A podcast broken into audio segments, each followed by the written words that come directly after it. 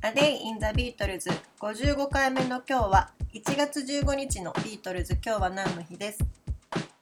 せんきゅうひゃくろくじゅうきゅうねんのいちがつじゅうごにち、ゲットバックセッションの途中でグループを一時期離れていたジョージがメンバーと話し合い、コンサート活動ではなくアルバム制作へ方向転換するという条件で活動に戻ってきました。年明けいちがつふつかからトゥイッケナムフィルムスタジオで始まっていたゲットバックセッションは、翌日のいちがつじゅうろくにちが最終日となりました。以前にも少し話しましたが、私はこのせんきゅうひゃくろくじゅうきゅうねんあたりのビートルズの活動というものをあまり直視しないできたのですが、今回この音声配信をするにあたってこのゲットバックセッションについていろいろ勉強している途中なんですけど、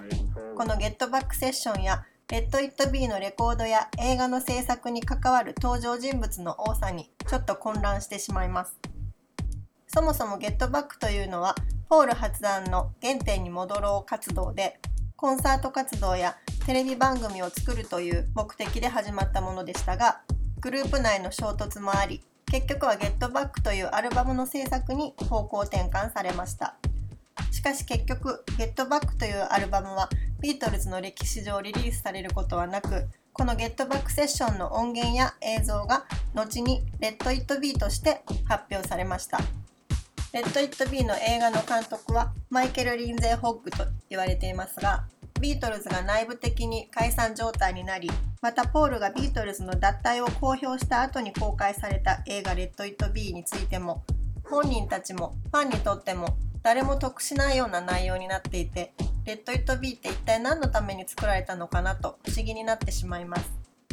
結局はゲットバックセッションがビートルズたちの手を離れ、ビジネス的な側面で勝手に作品として形だけ整えられていったことに、このゲットバックセッションの悲劇がさらに大きくなってしまった要因があるのではないかと思います。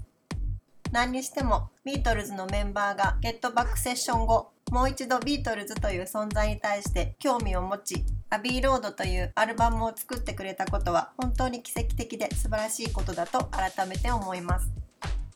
A Day in the Beatles ごじゅうごかいめおしまいです。